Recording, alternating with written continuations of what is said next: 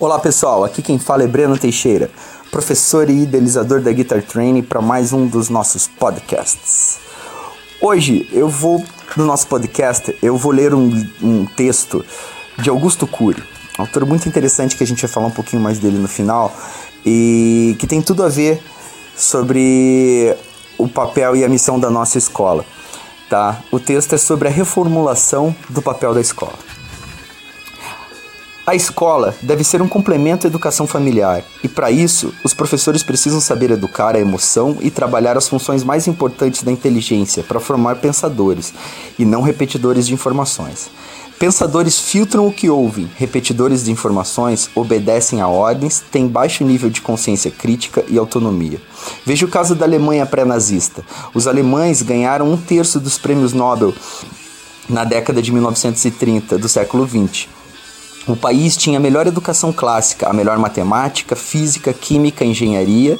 Entretanto, isso não foi suficiente para expurgar Hitler, um homem culto, rude, tosco, mas ao mesmo tempo teatral. Quando ele surgiu no Senado de Goebbels, Himmler e Göring e outros, e junto com eles começou seu marketing de massa, seduziu a juventude alemã. O eu do povo alemão perdeu autonomia.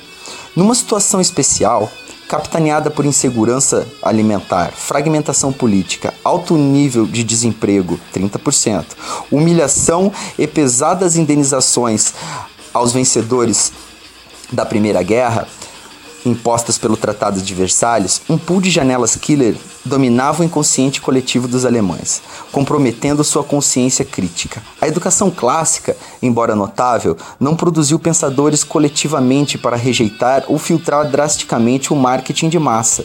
Um jovem alemão daquele tempo sonhava amava e se aventurava como os jovens de hoje, mas depois de anos bombardeado pelas campanhas nazistas, sua mente estava tão adestrada para que tão adestrada que ele poderia ser capaz de matar uma criança judia por não tirar o boné na sua presença e minutos depois se preparar para assistir a um concerto musical.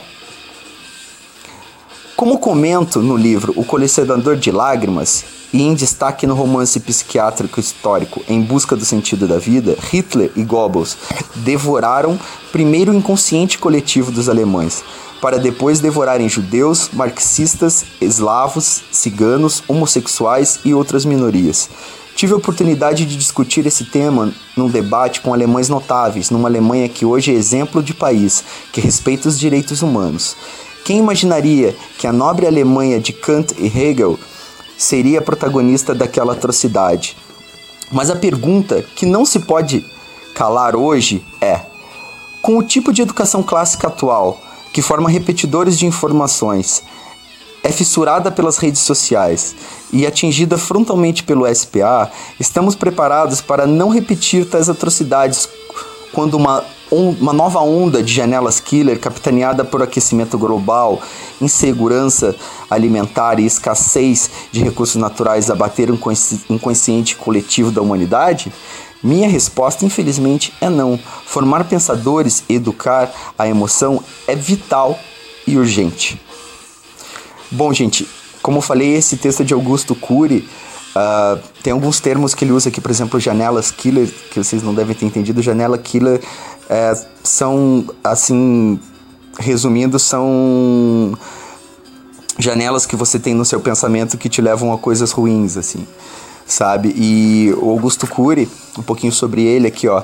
Ele é psiquiatra, psicoterapeuta, cientista e escritor. Sua obra é composta de 34 livros entre ficção e não ficção, está publicado em mais de 60 países e vendeu mais de 20 milhões de exemplares somente no Brasil.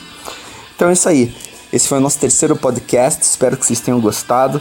Esse é para refletir, porque é uma coisa muito atual e muito interessante. Abraço a todos.